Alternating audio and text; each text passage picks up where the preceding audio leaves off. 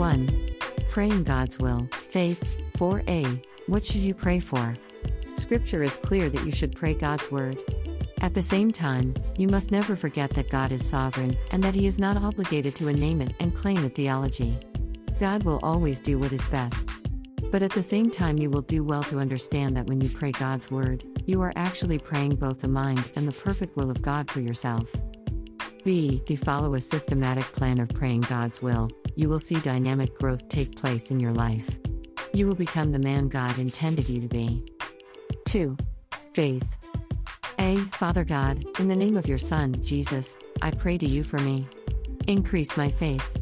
Help me to remember that you said I am to walk by faith and not by sight.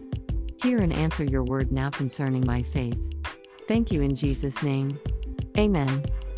3. God's Word. A. Habakkuk 2 4 New King James Version, NKJV. 4 Behold the proud.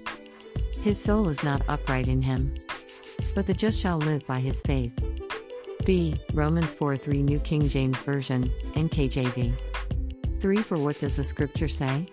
Abraham believed God, and it was accounted to him for righteousness. See Romans 5 1 New King James Version, NKJV. 5 Therefore, having been justified by faith, we have peace with God through our Lord Jesus Christ. D. Philippians 3 8 10 New King James Version, NKJV. 8 Yet indeed I also count all things lost for the excellence of the knowledge of Christ Jesus my Lord, for whom I have suffered the loss of all things, and count them as rubbish, that I may gain Christ 9 and be found in him, not having my own righteousness, which is from the law, but that which is through faith in Christ, the righteousness which is from God by faith. 10 That I may know him and the power of his resurrection, and the fellowship of his sufferings, being conformed to his death